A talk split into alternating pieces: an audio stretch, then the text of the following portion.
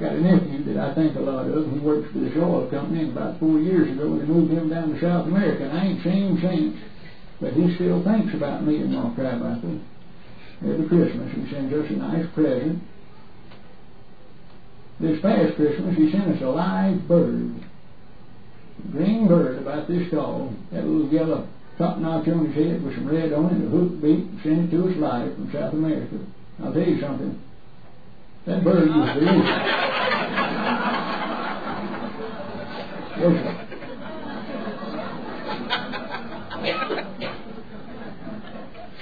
had him for Christmas dinner. We fixed him with some dressing and some cranberry sauce, sweet potato stuffing. Well, after Christmas, my nephew called. I Want to know if we got the bird? I said we got him. Well, I liked him. I said he was delicious. he said, "You don't mean you eat that bird?" I said, "Of course we did." Well, my nephew got all upset and just pitched a fit. He said, I paid a fortune for that bird. He said, that thing's worth a fortune. He said, that bird could speak two different languages. I said, well, you should have said something.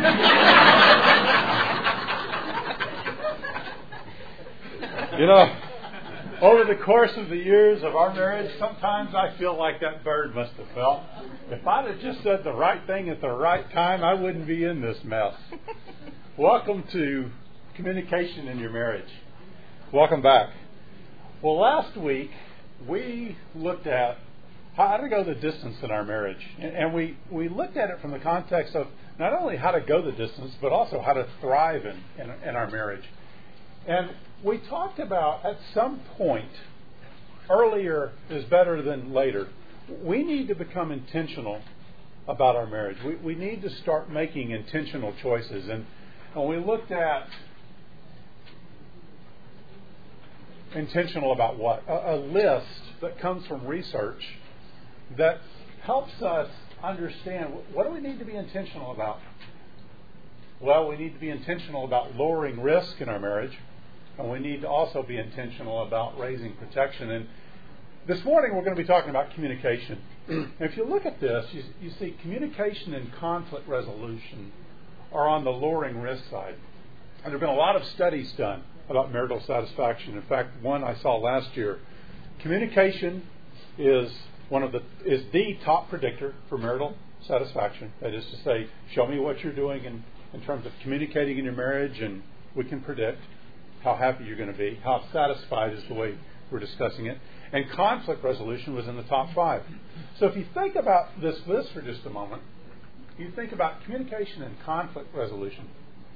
Think about how those two affect everything else on this list there's a very strong correlation between how well we're going to do here and how, how well we're going to do in anything else that we try uh, to, to undertake. Because we're either going to do it well or we're going to continue to create problems just because we're not communicating well and, and because we're, we're not resolving conflict.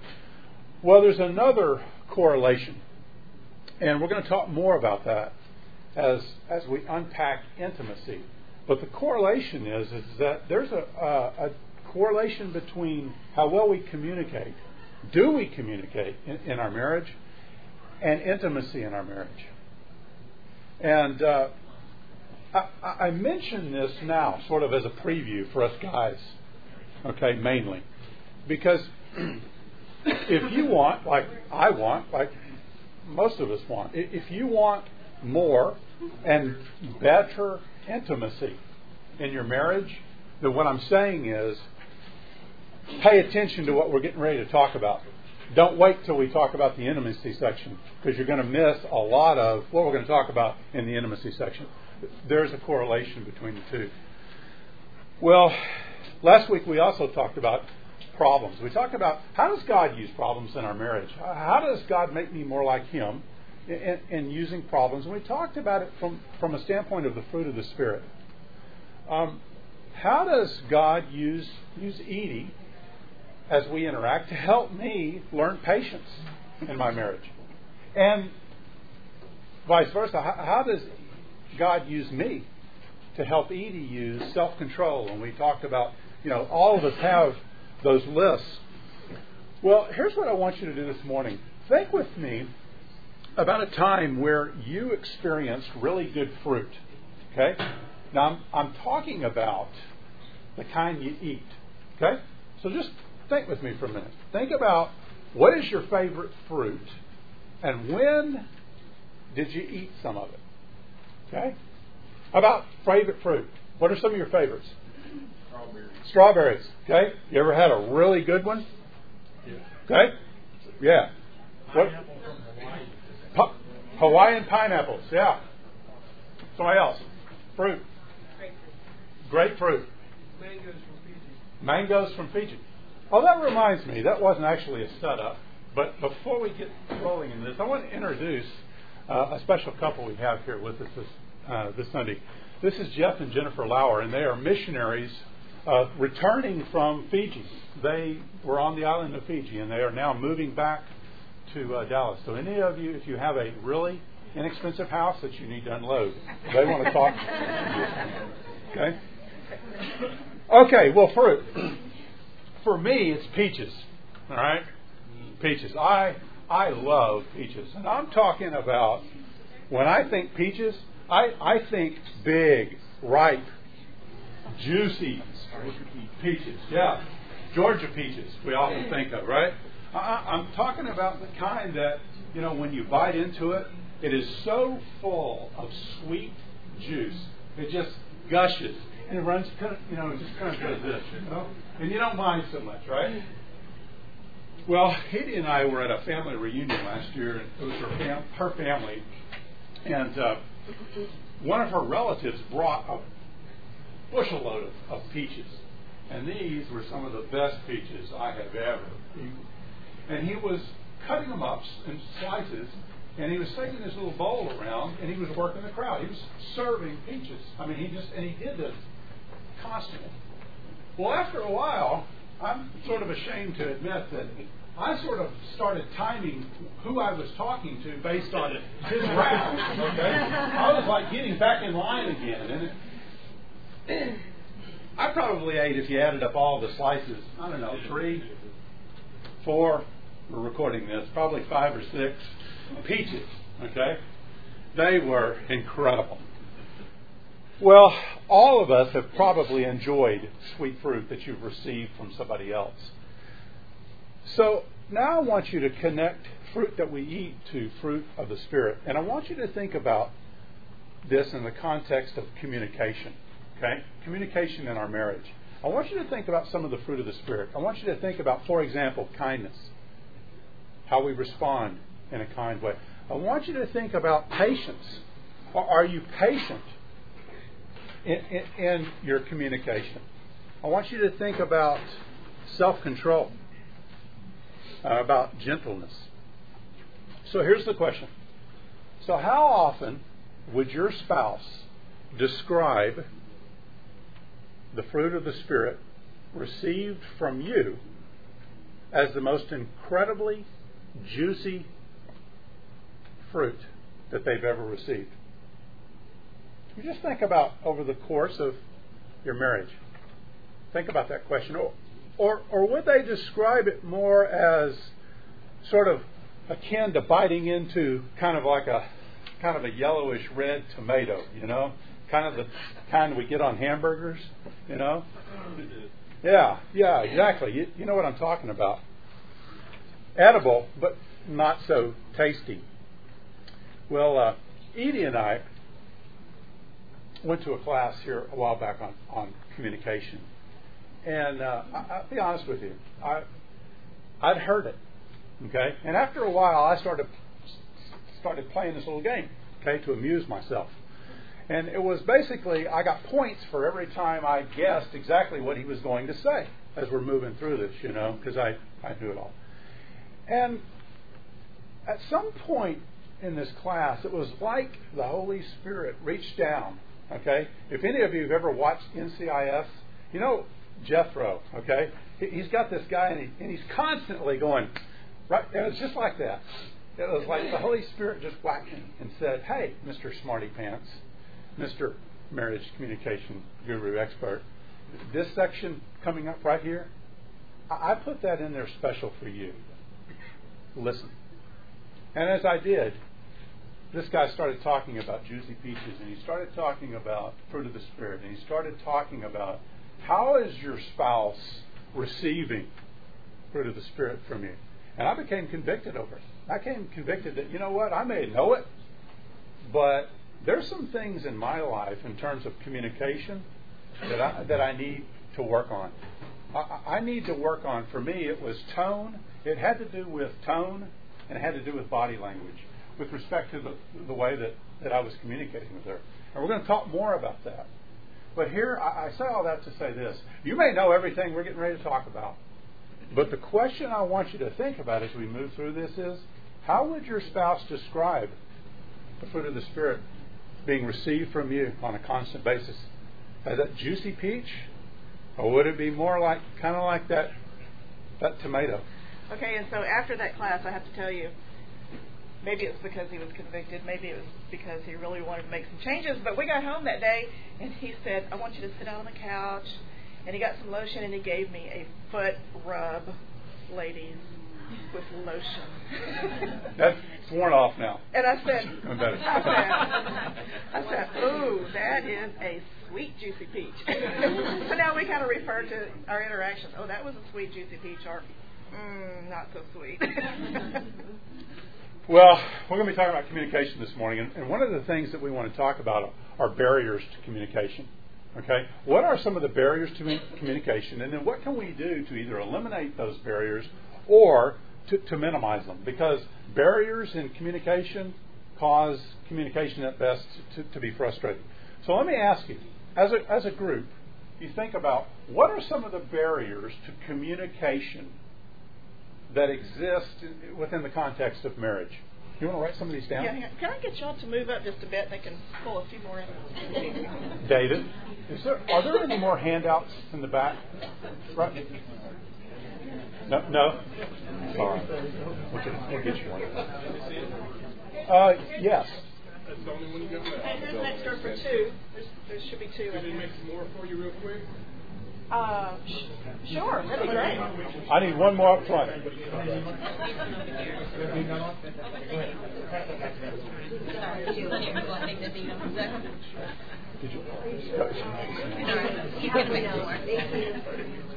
Okay, barriers. Barriers to communication. Give me some feedback. Well, to me, it, it's the male female barrier. Okay. It's the two parts. Differences. Yeah. Yeah, because with the male, it's like, I think about it today, and by the time I get to tomorrow, I've forgotten about it. Okay. And then the other part would be, yeah, it was not the reading, you know, we just say things and we put no intent behind it, but the intent, what you were saying, the intent, the body language, it's like, that doesn't mean anything. We're not that coordinated, you know. Right. That's not what I meant to say. That's- Yeah. yeah, that's not- we'll talk about that. Yeah. Exactly. Okay, so differences between just male and female, right? How about some others? Just barriers. Pride. Anger. Anger. Timing. Oh, yeah. timing. That was good timing. Somebody said expectations. Yeah. Expectations. Delivery process. Yeah. Children. Oh, yeah. Write that twice. Intent. Yep. Well, we could go on for a while, couldn't we? And we're going to talk about some specific barriers to communication. TV. Yeah. TV remote. Okay, now let's just get, this is getting a little personal. Why don't you stop over there, okay? Let's, yeah. We don't need to tell everything. You know what? Early on in our relationship, we guys, we're on a mission. And the mission, get the girl. You know, those of you that were here last week, I, I looked up one day and I said, wow, who is that? And I started changing some of my behaviors to get the girl. And, and, and the relationship did develop. She did see the error of her ways. She did go out with me. Okay? And then wedding bells began to ring. And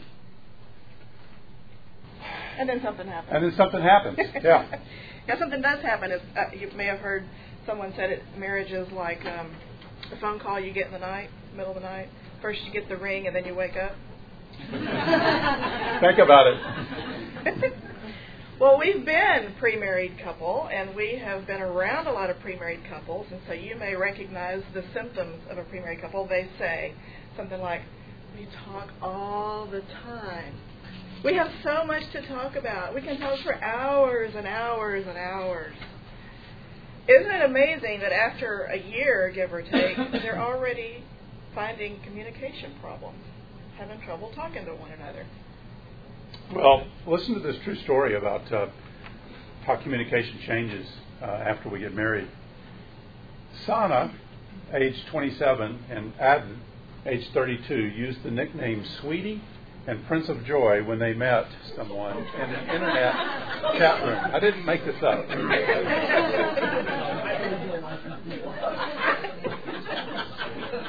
Does he have a lightsaber? You know, I've never, I've never actually thought about it, but Prince of Joy. Think about that for a minute. Yeah, that's interesting. Okay, during during a couple of months of internet communication, they became closer and opened up their souls to each other, discussing their day, their marriage problems, as well as their newly discovered secret love and understanding.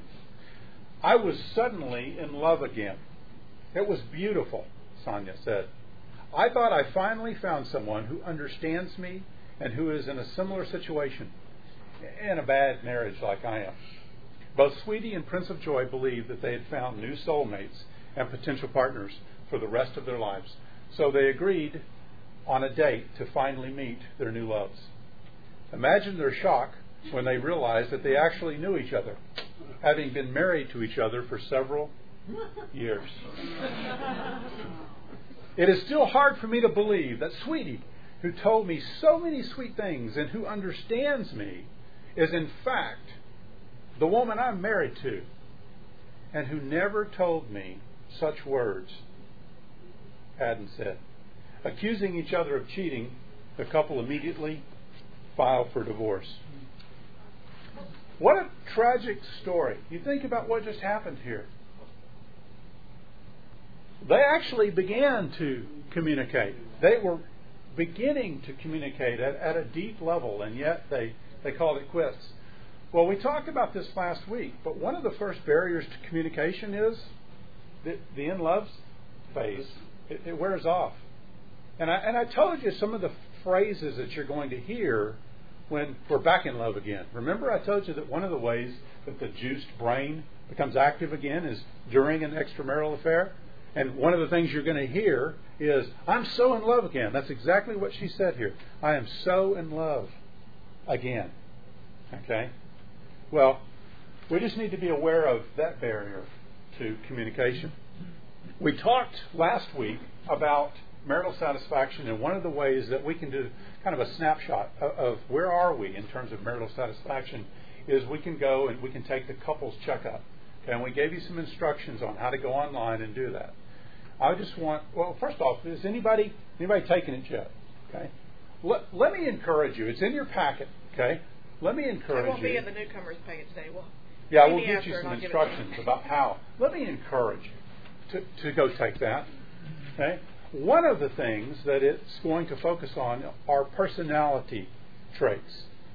And it's not that our personality traits are wrong. I have the right ones and she has the wrong ones, or vice versa. It's that these differences can be a real barrier to communication. And one of the differences that we have is for me, I'm not trying to be unloving. I, am not trying to be hard when I am direct and frank with Edie. Okay? I'm exhibiting a personality trait. And, and this, this particular survey, they call this the, the low pleasing trait. Okay? It's not a bad trait to have, actually, if you need somebody that can be frank and direct. But the problem is, is that we need to be controlled by the Holy Spirit because you see, that same trait, while it has its positive characteristics, when used in a haphazard fashion, a okay, juicy peach. it is not a, it does not produce juicy peaches. Okay, so you see how that works? Well, another barrier we've already talked about differences between men and women. What are some of the common differences that you see showing up in communication Mm-hmm. between the way men and women communicate? We talked about a little bit about this. What, what's some more? Men, men want to fix things. We're fixers. That's right. Ron talked about in in a sermon two weeks ago about, and, and I'll, I'll do this. Edie will talk about something that happened during the day, and sometimes I'm a little confused about is this one of those times where I just need to say, I'm sorry, and listen, or do I really need to fix it? Okay. So he's learned to ask. So sometimes I ask. I don't know. Is this one of those times? What else? Other differences between men and women in terms of Women are emotional. okay, emotional, and you know, the, Well, I, I tend to cry. okay, And You know- I shut down. You know what I'm saying? I cry Yeah. and then I kind of shut down. Okay. To protect myself. okay. There are there. All right. You just have to watch what you say and how you say it. Watch what you say and how you say it. That's right. Women need to say 3,000 words a day, and if a man speaks a thousand, by the time I get home, I'm all done with my thousand. Absolutely. There's actually been some studies done, uh, one by Gary Smalley, and uh, it said that women typically have about 25,000 words, and men have about 12,500 words that they use. And we've used all our words up by the time we, we come home. So, one husband, he, he came home with this new study, and he wanted to prove to his wife that women talk twice as much as men. And he told her about this, and, and she thought about it for a minute, and she said, The reason that women talk as, twice as much as men is because we have to repeat everything we say. And her husband, stunned, looked up from his newspaper and said, What? differences. Had one back in the court. Other differences. Well, the Men- same thing. It's just that women think all those details are very important. Detail Yes. versus generalization. Yeah. Yes, we like. Well, I've, we've heard it said that women think in color and men think in black and white. So we like to, to really fill in the picture with more color. So, for example, if I go out to lunch with a friend, Brian might ask me, Where'd you go? Did you have a good time? But if he goes out with a friend for lunch, I'm probably going to ask, Where'd you go? What'd you eat? Did they have a good dessert? Were there a lot of people there? How was the wait staff? What'd you talk about? How's his kids? How's his wife? Okay? And I said, Yeah, we talked about the kids. We talked about, you know, we're, we're going to all be playing, you know, softball again. And, and he's got a problem like I do. I mean, he can't get his kids to run through first base either. And then we moved on. And, but no, But I want to know about the whole picture. I want to know about the relationship part of the whole interaction. Yeah, yeah. Well, there's another barrier to communication. I think we have it up there. It's bound to be there. Busyness. It's not up there, but but it should be busyness. Look with me over in Luke, Luke chapter 10, and let's start in uh, about verse 38. Luke 10, verse 38. Is busyness the same thing as distraction? I think distraction often comes from busyness. Sometimes we're just not focused at all on our marriage. We're not being intentional. And I think sometimes busyness causes that to happen. Luke chapter 10, verse 38. As Jesus and his disciples were on their way, he came to a village where a woman named Martha opened her home to him. She had a sister called Mary who sat at the Lord's feet listening to what he said. But Martha was distracted by all the preparations that had to be made. She came to him and she asked, Lord, don't you care that my worthless sister has left me to do all the work by myself? This is my version that I'm reading from. Tell her to help me. Martha, Martha, the Lord answered, you are worried and upset about many things, but only one thing is needed. Mary has chosen what is better, and it will not be taken away from her. There are two points about this passage that, that I want to make. And the first is is that busyness is a huge communication barrier. You see, if you think about this for a moment, what did Martha miss? She missed an unscheduled opportunity to sit at the feet of the most important man to ever have lived. She missed an unscheduled opportunity to build a relationship. You think about that in the context of your marriage. How many times is it, you know, your, your wife or your husband maybe wants to talk, to build the relationship in the middle of fill in the blank. Okay? An unscheduled opportunity. Or for me, even more so, with our daughters. I don't know what it was about my girls, but but we never communicated until it was at least 11:30 at night. Okay? Well, I got to bed at 9:45. Nine. I- I- Nine. I just found out Johnny Carson's not on anymore. You know, I mean, it's, it's been a while. That's what I'm talking about. Unscheduled opportunities, and and the point is, is that we need to, especially us guys, we need to try to prioritize task over relationship. I- said that just exactly wrong, didn't I? Yeah. We need to see. That's exactly how I'm wired. Okay, task first, then we we can chat. But actually, we need to put relationship over task. Relationship over task. Well, if you don't, the hecticity of life is going to rob you blind. Hecticity. A friend of mine coined that word. And, uh, you know, the result is it's going to impact your marriage, it's going to impact the intimacy in, in your marriage. I think I said this last week, but um, researchers, you know, we were talking about marital satisfaction over life stages. And one of those life stages is the empty nest years. Okay? Does anybody remember what happened to marital satisfaction at the beginning of the empty nest years? Anybody remember? Yeah, it- all right. It started back up again, right? Well, researchers are beginning to see now a spike in the divorce rate right at that point. P- people are calling it quits bef- before that spike. And you know what? Edie and I, we're now in the, the empty nest phase. We just just entered it, and, and and what you have oftentimes are two people that are now looking across a, a breakfast room table, and, and they realize that somewhere along the way they don't know each other anymore, and they call it quits.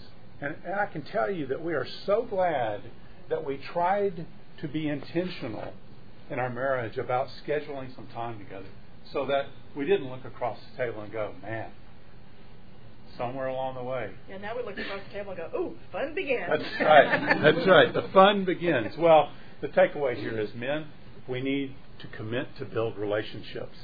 And you say, well, how do you do that? By communicating. By communicating. Because you see, communication is essential to building a relationship, but also this women primarily, okay, communicate to build relationships. Whereas us guys, primarily, we tend to just sort of communicate to exchange facts and, and, and ideas.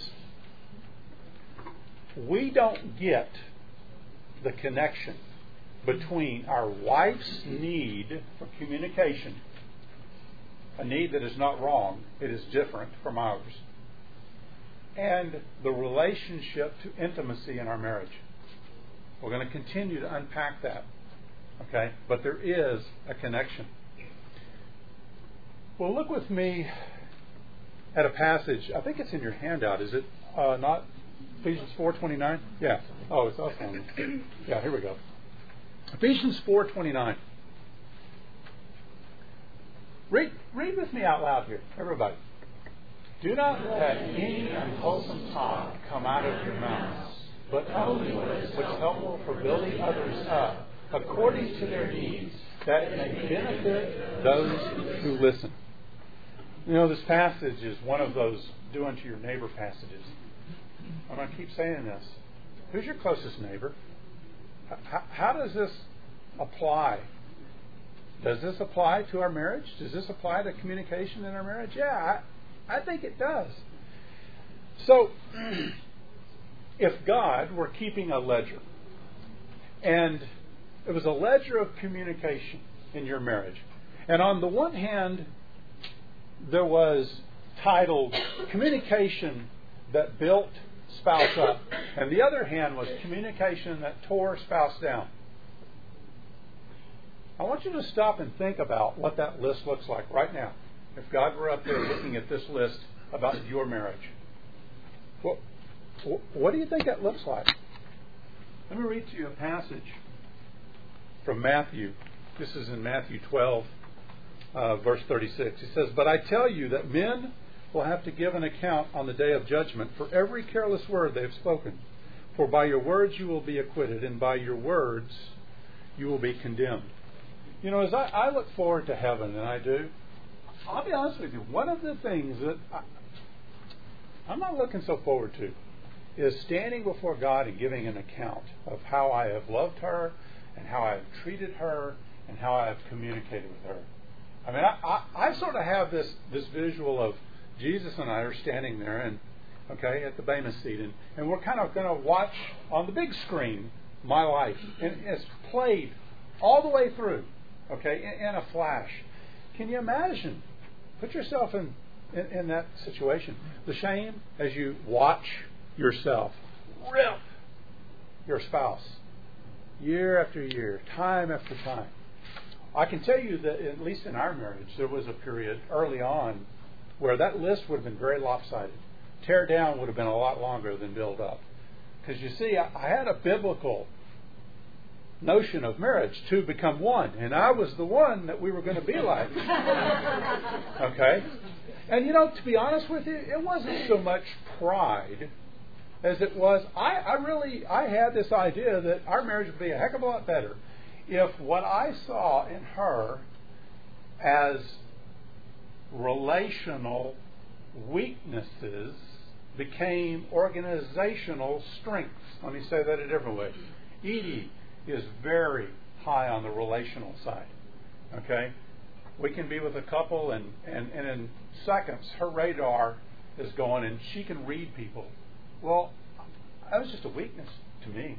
I mean, I want to talk about organization and let's get things done. And I spent a lot of time over the years trying to, to, change her.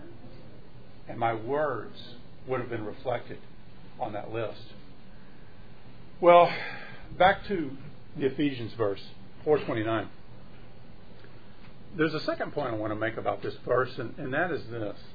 It's the part about benefiting benefiting those who listen. Well, now, normally you think about that and you say, well, that means the person that we're talking to. And I, and I think clearly in, in the primary context, that's exactly right.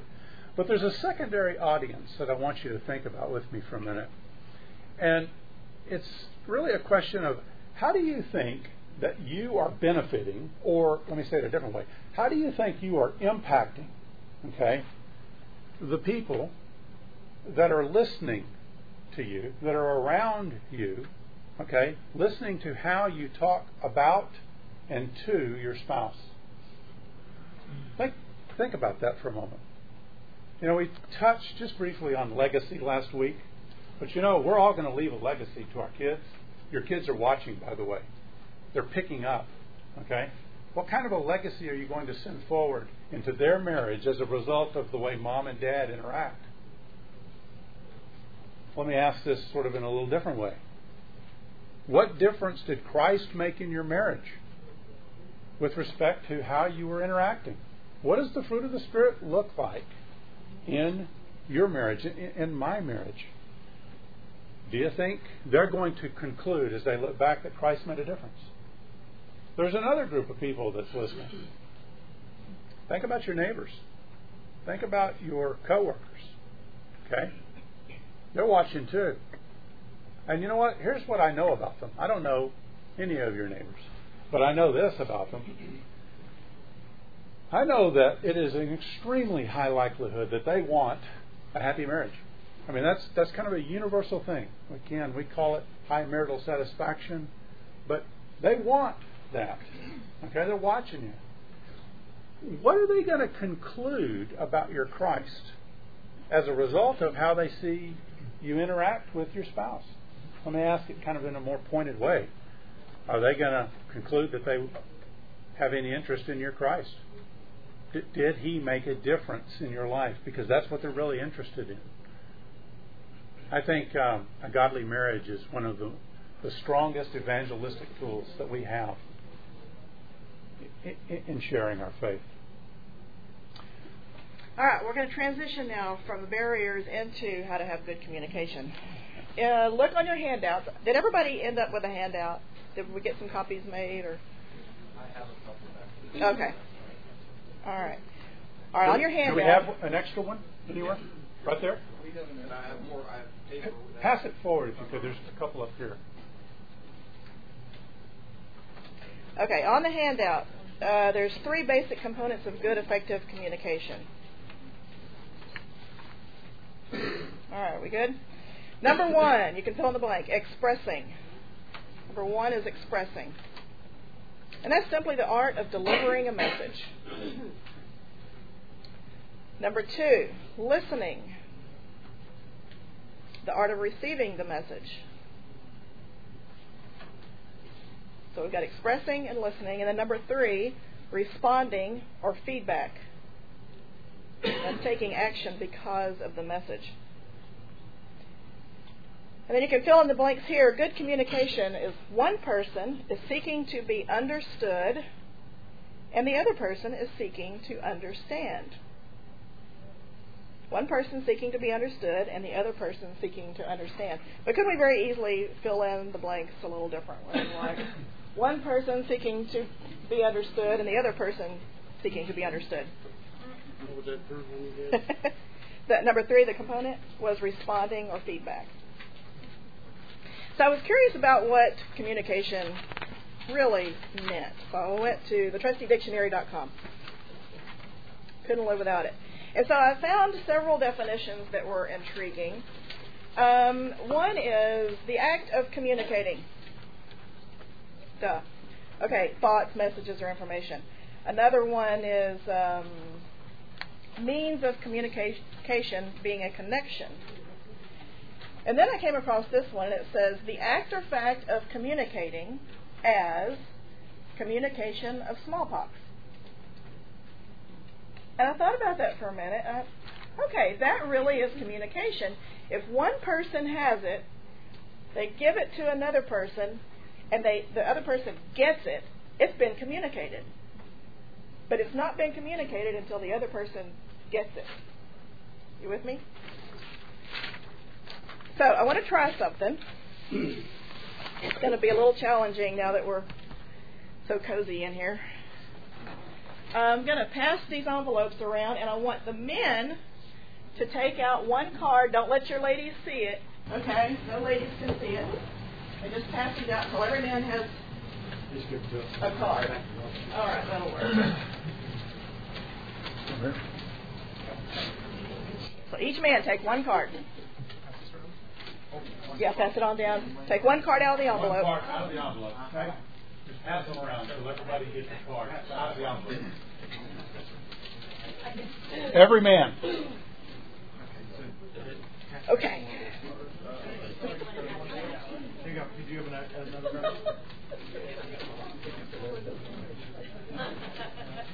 And I may not have enough. I hope I do, but if, if, well, you'll get the picture anyway. Anybody else need one? Okay, there's a couple coming around in the back there. All right, men, here's what I want you to do. There is a phrase on your card. I want you to turn to your wife and say to her the phrase that is on your card. Okay? Go. You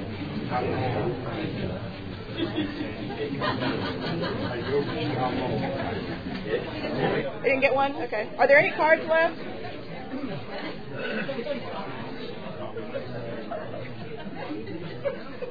Maybe one of you can share it with you after after you said yours. Okay, guys. Let me ask you a question.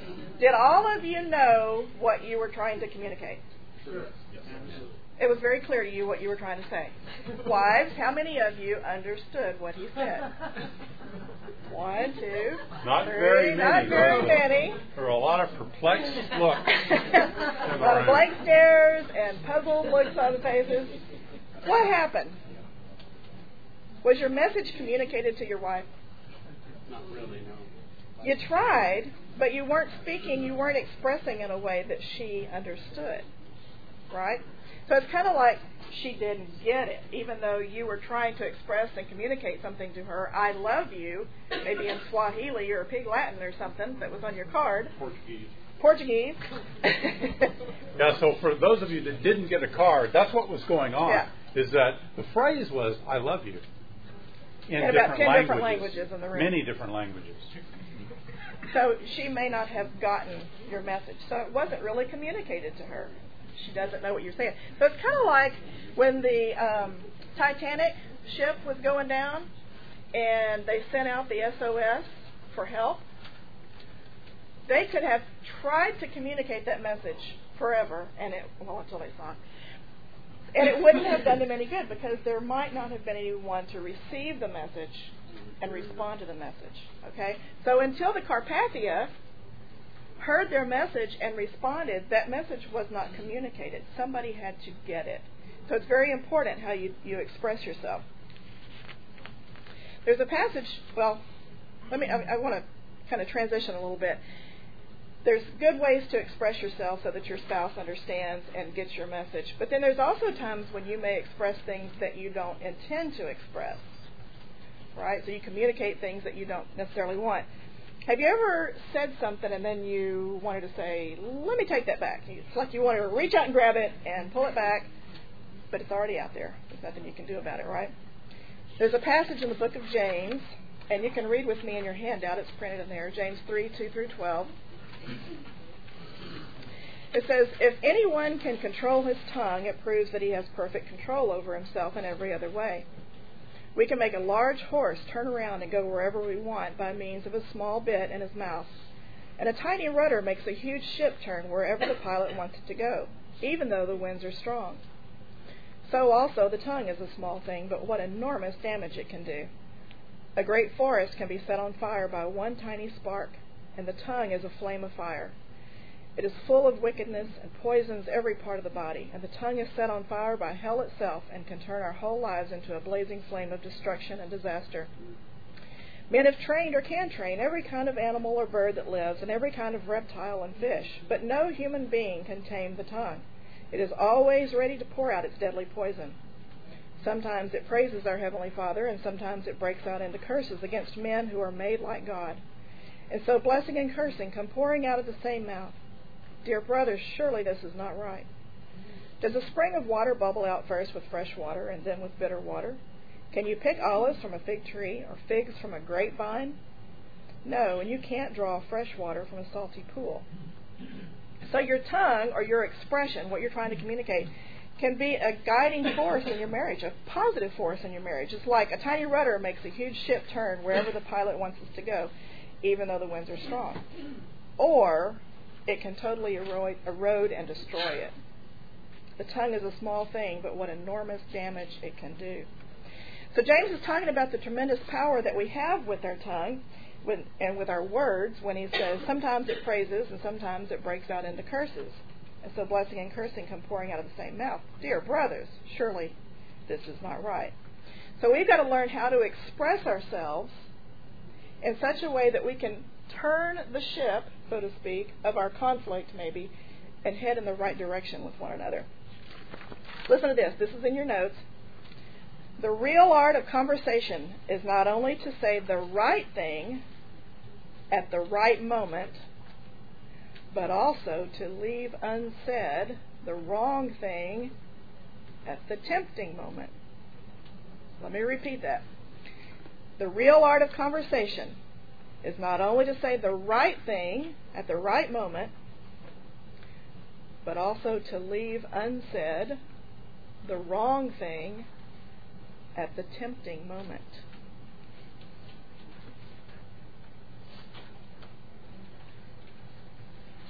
You have a, a series of circles there at the bottom of your of your handout, and let's uh, talk just very quickly about the levels of communication because this is going to set us up for when we come back in a couple of weeks to talk about intimacy in, in our marriage.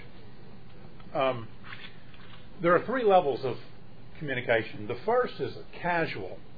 The second is emotional, and the third is intimate. Okay, let me let me break these down for us.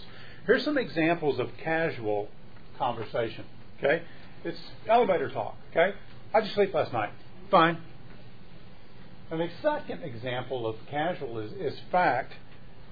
And this is where we guys we're we're really good. We like this this level right here. It's just the facts, man. Just just the facts. Joe Friday got it right. Okay. How'd you sleep last night? Fine. I slept three hours. Well, there's another level. And that's the level of, of opinion. So, opinion is where we begin to take a position on, on what we know. Okay? Opinion is what you think about what you know. How'd you sleep last night? I only slept three hours. I think the mattress needs to be replaced. That's casual. There's a second level. And the second level is emotional. A couple of examples here. Emotional conversation is expressing our, our feelings. How'd you sleep last night? I didn't sleep very well at all. I only slept three hours because I was kind of worried about something. Well, for us guys, this is the level that where we, we tend to start beginning to feel a little uncomfortable. Okay? For men, especially, uh, emotional communication is probably limited to a few people in your lifetime.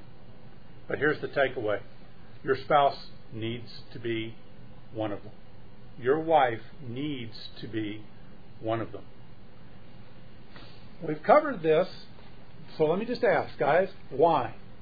Why does your wife need to be one of those? Because she's going to use communication to do what? Yeah, I heard it. Build build your relationship, right? I know that you know, and I know that there's no communication, there's no connection between communication and, and going to this next level, which is intimacy, but, but there is for your wife. Well, in order to go to this next level, intimate conversation, you, you need to be willing to take a risk. It's where we sort of start letting her in on what's going on in here. If we don't go to this sort of this deeper level, then intimacy ultimately is going to to suffer. The the risk of being vulnerable. How, how'd you sleep last night? I didn't sleep very well at all. I only slept about two or three hours because you know with the layoff coming, I, looks to me like they are uh, they're favoring the younger managers now, and I'm not sure I'm going to make the cut. Okay, just a simple example of just letting her in as to what's going on in here. There's a whole discussion we could have. If are are, are any of you here uh, by vocation a first responder? Anybody? Uh, what, what do you do? First responder being first responder. Yeah, let me define that. EMS, police, fire, sometimes trauma room personnel. There's a whole discussion that we could have about why that particular group of people have an extremely difficult problem with this area right here? And in short, the answer is because they're trying to protect their spouse from the horror that they deal with on a daily basis. But the challenge is you got to let them in somehow. And they're taught oftentimes to just shut shut out everybody and everything. Well, let's keep moving here. Can I ask a question about that? You bet. Yeah, that, I got. Where do you draw the line? Because when you, it's understood with your daily work or whatever, but you know, because the husband, you protect your wife. Yeah, that is exactly right. The question is, where do you draw the line? And you know what? That's that's a call you're going to have to make. Okay, I mean, I can't explain exactly. Okay, if you're a police officer, okay, and you went went went to a raid and you just happened to walk through a room and you turned around and you noticed that there was a guy pointing a gun at you. Okay, that's not what I'm talking about. All right, but what about you know as you move through the rest of the room and, and you saw the, the the baby in the corner that was obviously neglected? That you know how did that make you feel? You see the difference here where you're beginning to share feelings. I mean, it's it's a fine line. It's a it's a good question. Well, listen to what Dr. Neil Warren wrote in his book, Learning to Live with the Love of Your Life. He said this He said, The best sexual relationship is one that proceeds out of a couple's deep and intimate soul bonding. Show me a couple for whom feelings and thoughts are shared from the innermost levels, and I will show you a couple ready to have a triumphant sexual relationship. There is a connection between communication and our intimacy. Well, now let's talk about expressing for just a moment. Now we'll talk about a couple of ways to express your message.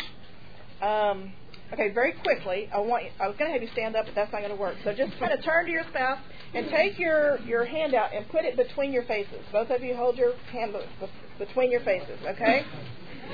And what I want you to do is, men, be thinking about something that happened to you through the course of the week. Just one little thing. And I want you to take a couple of seconds to share with your wife, with your hand out between your faces, something that happened to you this week. Go.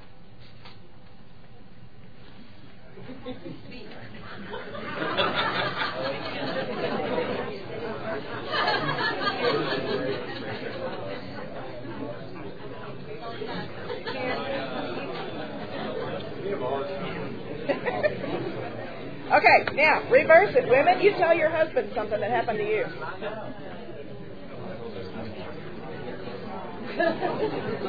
Handbooks between your faces.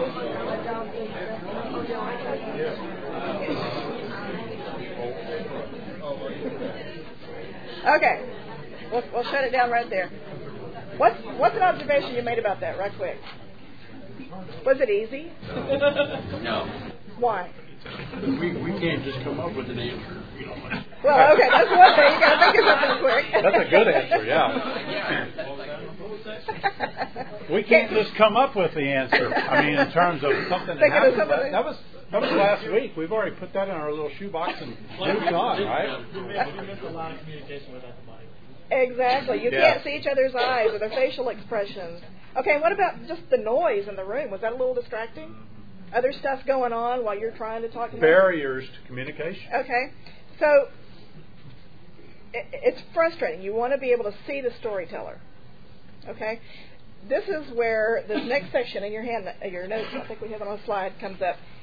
Every message has three aspects. Fifty-five percent of a message is body language. That astounds me. Fifty-five percent is body language. Thirty-eight percent is your tone of voice. Whoa. Seven percent is words. Yes. Statistics discovered by me. by, by me. He's the king of body language right here. That would explain why we're at such a disadvantage then. Well, I mean, I mean, I mean, when you think about it, It is. It's, the seven percent is words is like. Ninety-three percent has nothing to do with your words. Right. Okay. So you can say the right things, you can say the right words, but if your body language and your tone of voice doesn't match up, you may communicate a different message than what you intend to communicate. For example, our daughter, our oldest daughter, Erin, has a little dog named Lucy. We call her Lucifer most of the time. but I call her Dumb Dog. Okay, so let's just say that I say to little Dumb Dog, Come here, Dumb Dog. What is she going to do? She, she might just kind of mosey over and see out of curiosity what I'm up to. What if I say, Come here, Dumb Dog. We got a treat. Come here, dumb dog. She's probably not going to come to me. She's not that dumb. okay? And what if I say, Come here, dumb dog. Come here. Come here, dumb dog. Then what? She's going to come barreling and jump in my lap and lick me all over my face, which I can't stand. Okay? But what just happened here? I used the same four words, but a different tone of voice and different body language, and it communicated totally different messages. That's what we do sometimes with when we're trying to express or communicate something to our spouse. Body language, tone of voice, and your words have to be in sync for you to communicate your, your message effectively and to deliver juicy peaches. That's right. That's right. Well, we're running out of time, and so let me uh, let me put the plane on the uh, ground here. There are two other aspects. One is listening. Okay, well, we need to learn to listen with understanding, with empathy, and learn to listen to the meaning behind the words. And we're going to talk about how we can become better listeners when we cover conflict resolution. There are some reflective listening skills that we can use that, that will help us. But there's a third component to communication, and that's responding. At, at every conversation, I mean, you, you, you need to get into the game, so to speak, and, and respond with appropriate conversation, with res- appropriate response, okay? Is it going to build up? A friend of ours gave us a good example of how not to do it. She was listening to her son, who was 12 at the time, and he was talking on the phone with his girlfriend. And it was obvious from, from the conversation that his girlfriend was becoming agitated at him, and because he wasn't responding well. And finally, he said, Hey, he said, Do you know how hard it is to talk to you and play Xbox at the same time? it starts early for us guys, okay? It really, really does. well, listen, we don't want to leave without the application part. You might have known everything here, but what are we going to do to become intentional? So let us just quickly cover some opportunities coming up. All right? Here's what one of the things we'd like for you to do. We would like for you in this next week to talk about these two questions in your own marriage. What are some of the barriers? As an individual, you think about this for a minute. What are some of the barriers to communication in your own marriage? And what can you change?